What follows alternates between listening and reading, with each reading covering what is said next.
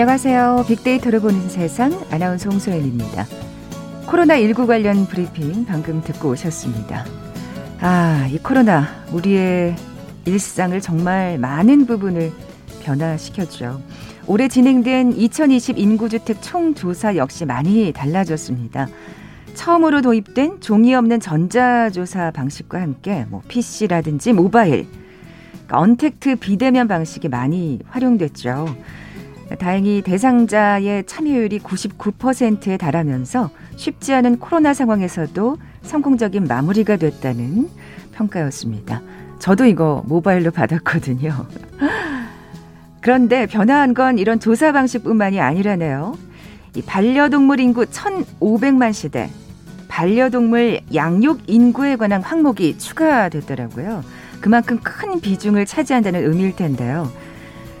아, 지난주 한 대형마트에서 시각장애인 안내견을 막은 사건, 예, 정말 많은 시민들이 분노했었죠.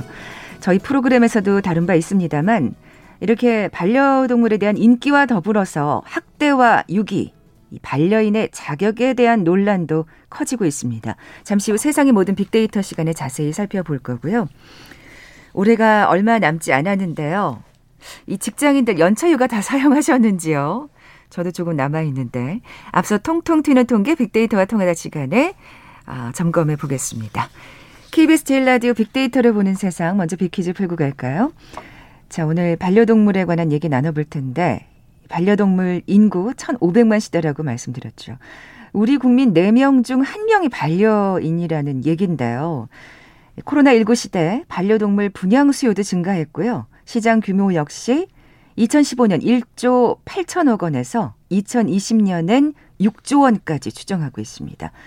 관련 시장도 성장하고 있죠. 뭐 사료, 용품, 의료, 미용이라든지 분양은 물론이고요.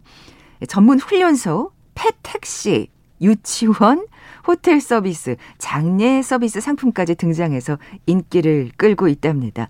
이 반려동물과 관련한 시장 또는 산업을 일컫는 신조어 오늘 맞춰주시면 되는데요. 뭐라고 부를까요? 보기 드립니다. 1번 일코노미, 2번 이코노미, 3번 펫코노미, 4번 맘코노미. 오늘 당첨되신 두 분께 커피와 도넛 모바일 쿠폰 드립니다. 휴대전화 문자 메시지 지역번호 없이 샵 9730, 샵 9730. 짧은 글은 50원, 긴 글은 100원의 정보 이용료가 부과됩니다. KBS 라디오 어플 콩은 무료로 이용하실 수 있고요. 유튜브로 보이는 라디오로도 함께 하실 수 있습니다. 방송 들으시면서 정답과 함께 다양한 의견들 문자 보내주십시오.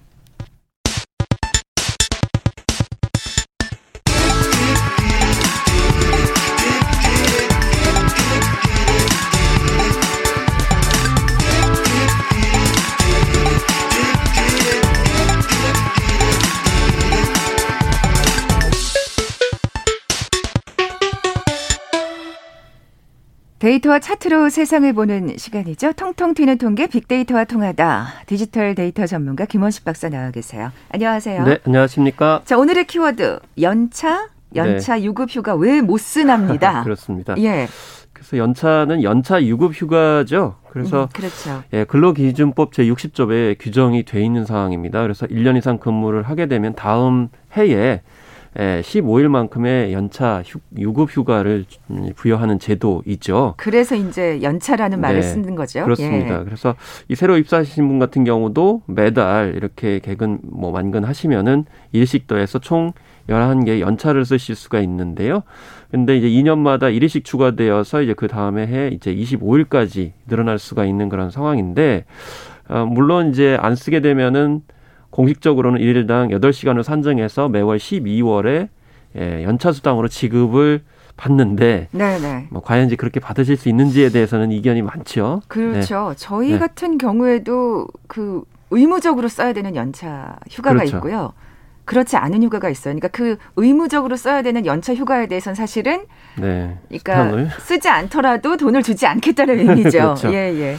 그래서 뭐 기업의 규모라든지 업무의 뭐 성질, 작업의 바쁜 정도 이런 거에 따라서 뭐 예외적인 규정을 두고 있는데요. 어쨌든 이거에 관련돼 가지고 뭐 여러 가지 진짜 많은 이슈들이 있고 또 연말 다가오니까 또 신경이 많이 쓰이실 겁니다. 네, 그래서 오늘도 이렇게 점검해 보는 네. 시간을 마련을 했는데요. 그 연차 유급 휴가에 대해서 일부 개정안이 2020년에 추가됐다면서요. 그렇습니다. 지금 새롭게 직장에 들어가신 분들이 좀 해당이 되는 아, 부분입니다. 아, 예. 그래서 1년 미만의 근로자가 1개월 개근식 아까 뭐 하루씩 해가 11개 쓰실다고 말씀을 드렸는데 음. 어 그런데 이 소멸 시점이 올해 안으로 다 하셔야 돼요. 그러니까 올해 뭐 이렇게 취직하신 분들은 12월 31일까지 모두 사용을 하셔야 됩니다. 아. 그럼 왜 이렇게 하느냐라는 이제, 어, 문제 제기를 하실 수 있는데요. 그동안에는 입사 2년 차에 1년 차 연차 휴가를 더해서 최대 26일을 몰았을 수가 있었는데 음. 문제는 1년만 딱 근무하시고 그만두시는 분들이 형평성 문제가 발생을 아, 합니다. 요즘에는 사실 직장들을 자주 옮기시니까. 자주 옮기시죠. 뭐 예, 본의 예. 아니게 그러시는 경우도 있고. 그래서 만약 1년 근무하시고 1월 3일이 됐어요. 그러면은 이게 만약에 연차 휴가 수당을 지급을 해야 되는데 그러면 최대 1년 근무한 거 11개에다가 2년 차에 해당되는 걸 합쳐 가지고 최대한 26일치의 연차 휴가 수당을 지급해야 되는 기업이 혹은 이제 사업체가 생기는 거죠. 아. 그러려면 2년 차 되신 분들은 아직 다 쓰지 않았잖아요. 그렇죠. 그러면은 1년차 좀 하시고서 퇴직을 하셨는데 26일까지 연차 휴가 수당을 받아가게 되면 이게 사업주의 부담도 있지만 형평성 문제가 발생을 하니까 이게 또 다른 또 형평성 예, 문제네요. 그렇기 예. 때문에 이제 어, 근무하신 분들은 그 다음 해가 아니고 12월 31일까지 모두 사용을 해야 된다라는 식으로 아하. 2020년에 바뀐 거기 때문에 지금 신입으로 근무하시는 분들은 좀 이걸 잘 헤아려셔야 됩니다. 예. 올해가 진짜 말씀드린 대로 한 달도 남지 않았습니다. 연차 휴가를 다 쓰신 분들은 얼마나 되려나. 저도 좀 남았거든요. 아, 남으셨군요. 예. 그래서 모두 소진한 분은 아니시네요. 27.7%라고 한 조사에서 밝혔거든요. 아, 그럼 생각보다 적, 예. 적네요. 27%에 못 들어가신 건데 네. 직급별로 좀 다른데요. 과장급에서는 연차 휴가를 모두 사용했다는 대답이 33%나 나왔고 이 반면에 대리급 직장인들 같은 경우는 18%만 나왔고요. 그 밑에 직급은 안 나왔네요. 오히려 좀 더 적지 않을까 이렇게 생각을 하는데 작년과 비교를 해보면은 작년 지난해 12월에 이제 조사한 결과를 보니까 그때도 한 27% 정도 였다고 합니다. 그러니까 음. 비슷한 건데 이 모두 사용하지 못했다라고 하는 응답자가 한 73%였고 그 가운데 61%가 남은 기간에도 소진하지 못할 것 같다. 그리고 남은 일수가 평균적으로 한 4.9일 정도 되는 것으로 작년에 나타나고 있는데 올해는 어떻게, 예 비슷한 그런 상황이네요. 예, 예, 예. 저는 사실은 코로나 때문에 좀 더 많지 않을까 싶었거든요. 이게 그, 아무래도 예. 저 같은 경우에도 이 코로나 브리핑을 하니까 음. 계속 또 저희는 저희 프로 생방을 하게 되잖아요. 그렇죠. 아, 그리고 굳이 뭐 어디 갈 데도 없는데 아, 그냥 아, 그 열심히, 이유가 있어요. 열심히 예. 회사에 나와야지 뭐 이런 생각하면서 예, 예. 그래서 왜 쓰지 못했을까? 네. 해서 조사를 해보니까요. 휴가를 써도 갈 곳이 없어서가 39.2%를 차지했습니다. 이건 진짜 코로나 19 때문이네요. 네, 거꾸로. 예. 예. 그리고 뭐 이제 많이 지적된 것인데 상사나 동료 눈치가 보여서가 34%였고요. 또 현실적인 이야기인데 일이 너무 많아서가 32%. 아. 또 특별한 일이 없어서 휴가를 안 냈다가 28%. 이게 좀 가슴이 아린데 연말에 한 번 사용하기 위해서가 이제 7.8% 정도 였어요. 근데 지금 사실 연말이니까 오히려 더 갈 데가 없어진 그런 상황이 지금 상황이 상황이니만큼 아이고. 예. 그리고 다른 조사를 보면은 1위가 또 인력 부족으로 업무가 많아서 상사 눈치가 보여서 또 연차 사용이 자유롭지 못한 분위기여서 아이고. 뭐 연차 사용을 원래 잘 하지 않아서 또 연차 보상을 받기 위해서 이런 응답이 어 이제 순위를 이어서 이 조사는 아마 좀 네. 원론적인 그런 조사 기준인 것 어, 같아서 근데 바뀐 상황을 예, 그래요, 반영하지 정말, 못한 모양입니다. 예. 근데 진짜 이 상사 동료 눈치가 보인다는 게 저 같은 경우에도 제가 이제 휴가를 가게 되면 이 프로를 누가 대신, 누가 대신 진행을 되잖아요. 해야 되잖아요. 더구나 이 프로그램 아무나 못 하잖아요. 어, 그렇지는 않지만 하여튼 좀 미안한 일이잖아요. 사실 근데 그 일반 업무 하시는 분들은 또 얼마나 더 그러니까 사실 저희 같은 경우에는 나 이번에 문제죠. 나 이번에 대신 진행해 줬으니까 다음에 네가 해줘 뭐 이렇게 약간의 그런 게 무언가는 네. 있을 수 있는데 사실 이, 이, 동료들한테 진짜 미안해서 미안해서. 자기 업무를 다 떠넘기고 네. 가기가 그런 경우가 그렇죠. 많은 것 같아요. 일이 네. 더구나 많은 경우에 특히 그렇죠. 연말 같은 경우에는 네. 또 마무리해야 될 일이 또 꽤 있을 수 있는 상황이고요. 특히 특수업무직 같은 경우는 자신이 아니고 다른 사람한테 참 맡기가 힘들다 맞아요. 그러면 네. 연말에 한번 사용하기 위해서 남겨둔다는 건 참 힘든 일이 될 수 있지 않겠는가라는 생각이 듭니다. 근데 연말에 한번 사용하기 위해서 남겨두신 분들 진짜 어떻게 해요? 아이고, 근데 진짜 앞으로 이제 한 달도 채 안 남았는데 이걸 다 쓰실 수 있으려나 모르겠어요. 여기에 대해서 예. 조사를 해보니까요. 59.7%가 연차를 다 못 쓸 것이다 이렇게 대답을 했고 아. 예.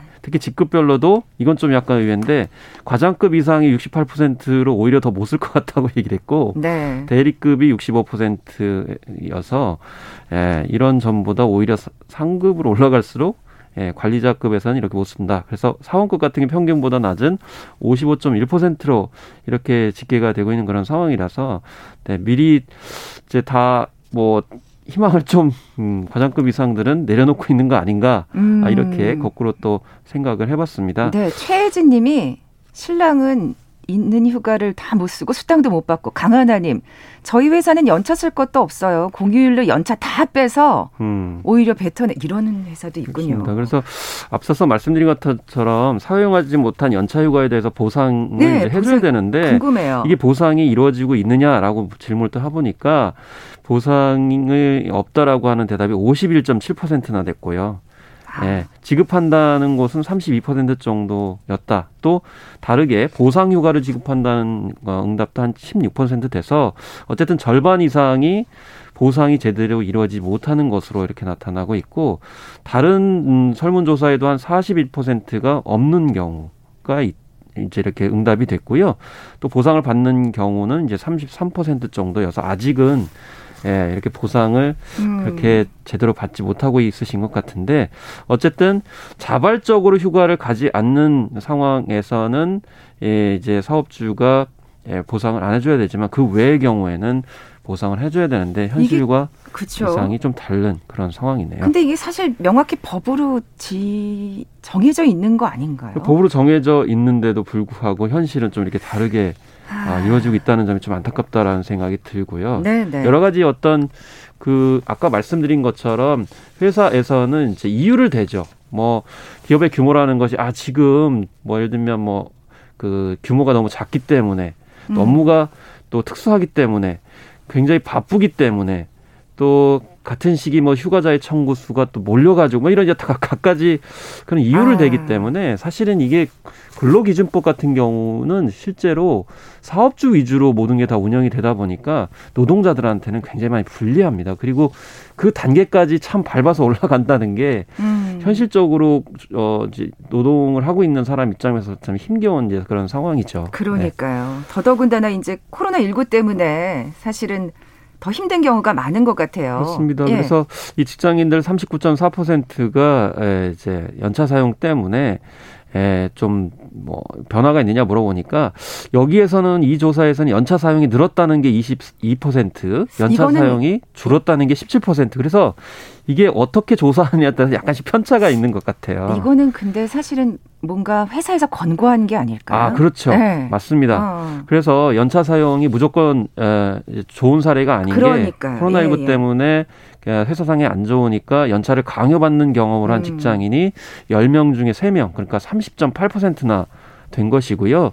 또 한편으로 코로나 때문에 돌봄 공백으로 인해서 연차를 사용한 기혼 직장인들이 아, 24%나 맞아요. 돼서 예. 이런 부분이 이제 연차 사용으로 늘어난 거죠. 그러니까 우리가 흔히 이 말씀드리듯이 연, 연차 휴가라는 거는 좀 뭔가 휴식을 취한다, 그렇죠. 쉰다, 어디 뭐 휴가를 가서 떠나서 여행을 한다 이런 개념을 생각하는데 이게 아니었군요. 돌봄 공백이라든지 아니면 어쩔 수 없이 갈 곳도 없는데 휴식할 생각도 없는데 회사에서 연차를 예. 해야 된다 이런 식으로 하기 때문에 이런 점들이 코로나 19로 인해서 좀 본의 아니게 음. 저뭐 자발적으로 보이는데 사실은 비자발적이 아닌 그렇죠. 연차 휴가 풍경들을 만들어내고 있다. 그래서 어쨌든 끝으로 네네. 끝으로 연차 사용 촉진제가 도입됐다고 하는데 어, 이건 뭔지 좀 설명을 해주세요. 그렇습니다. 연차 사용 촉진제라는 거는 뭐냐면은 어, 이제 연차 사용을 촉진을 예, 기업에서 해야 됩니다. 공식적으로 문서를 노동자들한테 해야 돼요. 그랬는데도 불구하고 사용을 하지 않게 되면은 이제 여과적 보상을 해줄 의무가 없는 거죠. 이것도 사실은 현실적으로 악용될 소지가 좀 있는데 사실 여러모로 정말 근로자들한테는 예. 참 그렇습니다. 힘드는 일이네요. 그래서 당초 예. 1년간 80% 이상은 출근한 근로자에 가면 이게 해당이 됐었는데 바뀐 것이 미만 출근자들도 예, 이렇게 촉진제도에 적용이 되는 그런 상황인데 어쨌든 연차 휴가 사용 촉진제도 도입 때문에 한 10% 정도 휴가를 더 쓰셨다고 해요. 근데 그 상황 속에 좀 악용된 건 없는지라는 생각이 들고 네. 마지막으로 이 비정규직이라든지 프리랜서 특수고용 노동자들 같은 경우에는 연차 휴가를 쓰는데 굉장히 제약이 많고 서비스직도 마찬가지고 월급이 150만 원 미만의 노동자 같은 경우에도 52%가 자유롭게 쓰지 못한다. 오히려 500만 원 이상의 노동자들은 아, 덜 네. 제약받았다. 이런 점들이 좀 앞으로 개선이 돼야 되겠습니다. 그러니까요. 근데 사실 코로나19 때문에 아이고 내년에도 사실 쉽지 않을 것 같아서 자, 한숨만 쉬는 미리, 근로자들이 미리. 많을 것 같습니다. 네. 자, 통통 튀는 통계 빅데이터와 통하다 디지털 데이터 전문가 김원식 박사였습니다. 고맙습니다. 네, 감사합니다. 헤드라인 뉴스입니다. 정부가 최대 4,400만 명의 국민이 접종받을 수 있는 양의 해외 코로나19 백신을 확보했다고 밝혔습니다. 내년 초부터 국내에 도입될 예정입니다. 코로나19 신규 확진자가 594명 확인된 가운데 감염 경로가 불명확한 확진자 비율이 26%, 검사자 중 확진자 비율은 4%대로 확산세가 이어지고 있습니다.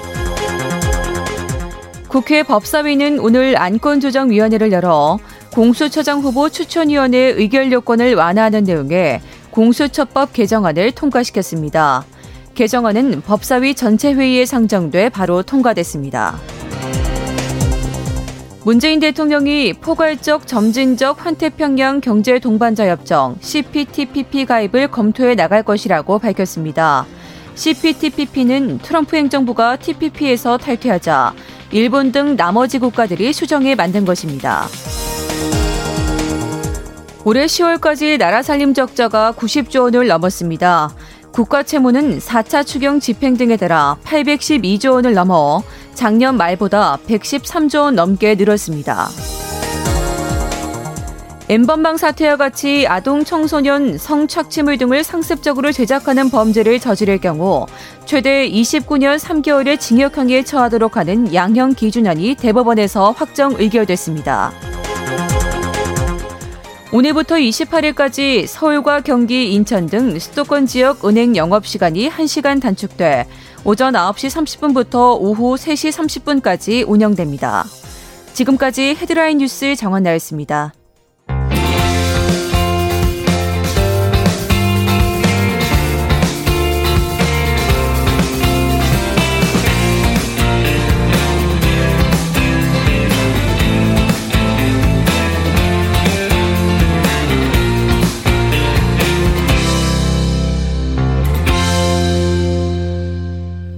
궁금했던 모든 화제와 이슈를 빅데이터로 분석해보는 시간이죠. 세상의 모든 빅데이터. 마이테이스트 민지영 대표 나와 계세요. 안녕하세요. 네, 안녕하세요. 네, 민 대표님 빅퀴즈 다시 한번 내주세요. 네, 제가 오늘 반려동물 얘기 나눠볼 텐데요. 이제 뭐 코로나19 시대 되면서 반려동물 분양 수요도 증가하고 시장 규모 역시 급성장하고 있습니다. 그래서 이제 사료나 용품, 의료뿐만 아니라 뭐 전문 훈련소라든지 뭐 펫택시, 유치원, 뭐 호텔, 장례 서비스 음. 상품까지 등장을 음. 하고 네. 있잖아요. 근데 이제 오늘 퀴즈는 반려동물과 관련된 시장 또는 산업을 일컫는 신조어 과연 무엇인지 맞춰 주시는 겁니다. 1번 일코노미, 2번 이코노미, 3번 펫코노미, 4번 맘코노미. 네, 오늘 당첨되신 두 분께 커피와 도넛 모바일 쿠폰 드립니다. 정답 아시는 분들 저희 빅데이터를 보는 세상 앞으로 문자 지금 바로 보내주십시오. 휴대전화 문자 메시지 지역번호 없이 샵 9730입니다. 짧은 글은 50원, 긴 글은 100원에 정보 이용료가 부과됩니다. 어, 오늘 이제 반려동물에 관한 얘기 나눠볼 텐데 지난주에 사실은 눈길을 끄는 소식이 있었어요. 네, 많은 분들이 분노하셨던 그 시각장애인 안내견에 관한 뉴스였죠. 네. 음. 근데 이제 뭐 반려동물에 대한 관심이나 인기는 사실 뭐 점점 더 증가를 하고 있잖아요. 그러니까요. 그래서 사실 먼저 제가 SNS를 기반으로 이제 어떻게 이야기가 되고 있는지를 봤을 때 이제 뭐 반려견이나 뭐 댕댕이라고 부르기도 하는데 맞아요. 네, 이렇게 그 해시태그를 가지고 게시물을 언급한 게 두 개를 합쳐서 3천만 건이 넘는 게시물이 아, 언급이 되고 있어요. 그렇군요. 네. 그리고 이제 뭐 반려묘나 뭐 양스타그램 이런 식의 어, 키워드들도 2천만 건 이상의 게시물이 언급이 되면서 사실 SNS 데이터만 봐도 음. 반려동물에 대한 관심은 확인할 수 있는데 아까 말씀하신 것처럼 너무 이제 그들에 대한 어, 뭐, 대우라든지 네. 아니면 그들을 대하는 자세가 사실은 가족 구성원이 아니라 내, 나의 그냥 애완동물 혹은 그냥 정말 동물로만 대하는 게 사실은 문제가 되고 있지 않나 네. 그런 생각이 듭니다. 맞습니다. 사실은 네. 이거를 반려견이라고 부르게 된 지도 얼마 안 됐어요, 사실. 맞아요. 사실. 애완동물이라고 했었죠. 그렇죠. 맞습니다. 네. 네. 그래서 이제 그 2020년 인구주택 총조사에서 반려동물 항목이 추가가 된 이유도 음. 이제 이들이 키우는 반려동물들이 가족 구성원이 되었다. 라는 거를 사실 정부에서도 인정을 하고 그들을 위한 정책도 내세우기 위해서 한 게 아닌가 그래야죠. 생각이 들고요. 근데 이제 반려동물이랑 함께하는 사람이 늘어날수록 이제 이들을 유기하거나 폭행을 일삼는 주인들도 같이 늘어나고 있는 아. 추세이기 때문에 이런 사건들을 사전에 예방하기 위해서 이런 정책적이나 제도적인 관심이 필요한 것 같습니다. 네. 가장 대표적인 문제가 유기견인 것 같아요. 네, 맞아요. 제가 이번에 어. 조사를 해보니까 네네. 하루 평균 100마리의 동물이 구조가 되고 있어요. 유기가 돼서요. 그러니까 그게 사실 정말 여실히 보이는 거죠. 이게 주인 있는 강아지였다는 게. 네, 아. 그렇죠. 그래서 한 달로 보면은 어, 유기견이 4천 마리가 넘고요. 그래서 이제 제가 3년의 트렌드를 봤는데 2017년부터 매년 그 수가 10%씩 증가를 하고 아. 있거든요. 근데 제가 하나 안타까운 게 반려동물의 언급량, 검색량이 똑같은 트렌드로 움직이고 있습니다. 아. 네, 반려동물에 대한 관심이 10%씩 증가할수록 유기동물도 계속 10%씩 증가를 아. 하고 있다는 사실이 너무 안타깝더라고요. 정말 어 그 이제 좀 이따가 자격 얘기를 좀 해볼 텐데 네. 진짜 준비가 필요하다는 생각이 들어요. 네, 맞습니다. 근데 유기견뿐만 아니라 사실 폭행 문제도 예. 네, 사실은 뭐 종종 보고가 되고 있기는 한데 뭐 근본적인 사실 대책은 아직은 없고요. 근데 이제 그런 SNS 채널이나 커뮤니티 같은 경우에 보면 전체 언급의 40% 이상이 그 학대나 아니면은 폭행에 대한 정보 공유, 뭐 국민 청원들을 촉구하는 네, 네. 그런 글들이 좀 많았고요. 근데 이제 이런 것들을 이제 순간의 호기심 혹은 그저 귀엽다 이렇게 입양을 하는 게 아니라 사실 반려동물이랑 오래도록 좀 끝까지 함께 할 수 있는 준비가 필요하고 음, 이제 이런 게 바로 반려인의 자격이 아닌가 싶습니다. 이게 다른 나라랑 좀 비교를 해봐야 될 것 같아요. 네, 맞아요. 이제 네. 해외에서는 너무 익숙한 키워드예요. 음. 그래서 뭐 독일이나 뉴질랜드 같은 경우에는 반려인이 되기 위한 조건 이 있습니다. 뭐 대표적으로 몇 개만 말씀드리면 일단 주거의 형태가 자가인지 임대인지 이런 것도 확인을 한다고 해요. 아. 네, 그 이유는 이제 아무래도 반려동물이 생활할 수 있는 환경이 어떤지를 보기 네. 위한 거고요. 뭐 이제 가족 구성원 모두의 동의가 있는지도 확인을 하고 이렇게 되는데 만약에 이런 조건들을 지키지 않으면 어, 세 번 어기면 삼진아웃이 된다고 합니다. 그래서 다시는 와. 반려동물을 키울 수 없도록 그 자격을 박탈하는 거죠. 엄격하네요. 네, 맞습니다. 예. 국내에서도 좀뭐 이렇게 똑같이는 아니더라도 네. 좀 뭔가 참고를 해야 될 것 같은데. 네. 네. 사실은 2018년도까지만 해도 뭐 반려인의 자격이다 이런 데이터는 굉장히 미미했거든요. 음. 근데 작년에 서울시에서 반려인 능력 시험이라는 어, 시험을 치렀어요. 어, 그래요? 네. 예. 그래서 이제 그 1회차 시험에서는 사실 189명 정도가 치르셨는데 올해는 저도 몰랐는데 5천 명이나 이 시험을 응시했다고 하더라고요. 아, 이건 정말 반갑네요. 그러니까 네. 그만큼 사실은 이 가족으로 받아들이려는 그 준비된 신분들이 많다는 얘기잖아요. 네, 예, 예. 맞습니다. 예. 그래서 뭐 일반 상식뿐만 아니라 뭐 그런 전문 지식까지 법과 같은 전문 지식까지 다양한 영역에 대해서 능력 시험을 보시면서 자격 있는 반려인으로 좀 한 걸음 더 가시기 위해서 노력하는 것 같습니다. 네. 그러면 저 궁금해져요. 네. 어떤 게 자격 있는 반려인일까요? 네.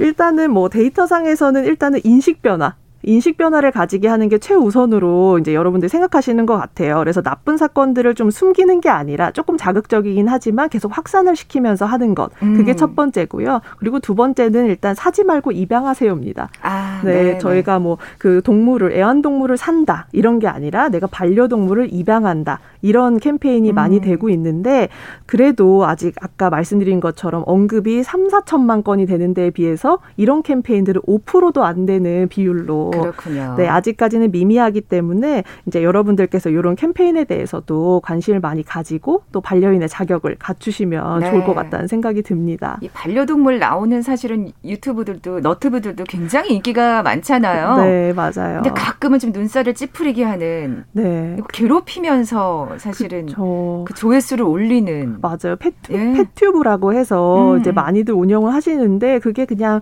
뭐 귀여운 모습, 뭐 산책하는 모습뿐만 아니라 사실 패티켓이라고 하는 에티켓도 지키지 않고 그들을 그쵸. 좀 괴롭히는 모습들이 좀 어, 좀 눈살을 찌푸리긴 음. 하거든요. 그래서 이제 여, 반려인들 이 반려동물과 함께 할 수 있는 그런 공간이라든지 이런 곳들이 많이 늘어나고 있잖아요. 네. 뭐 카페나 식당도 마찬가지고요.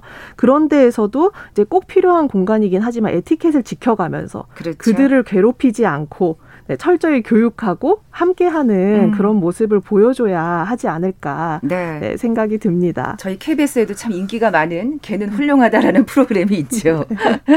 자, 지금의 지금까지 세상의 모든 빅데이터 마이테이스트 민지영 대표와 함께했습니다. 고맙습니다. 감사합니다. 자, 오늘 커피와 도넛 모바일 쿠폰 받으실 두 분입니다. 정답은 3번 펫코노미였죠.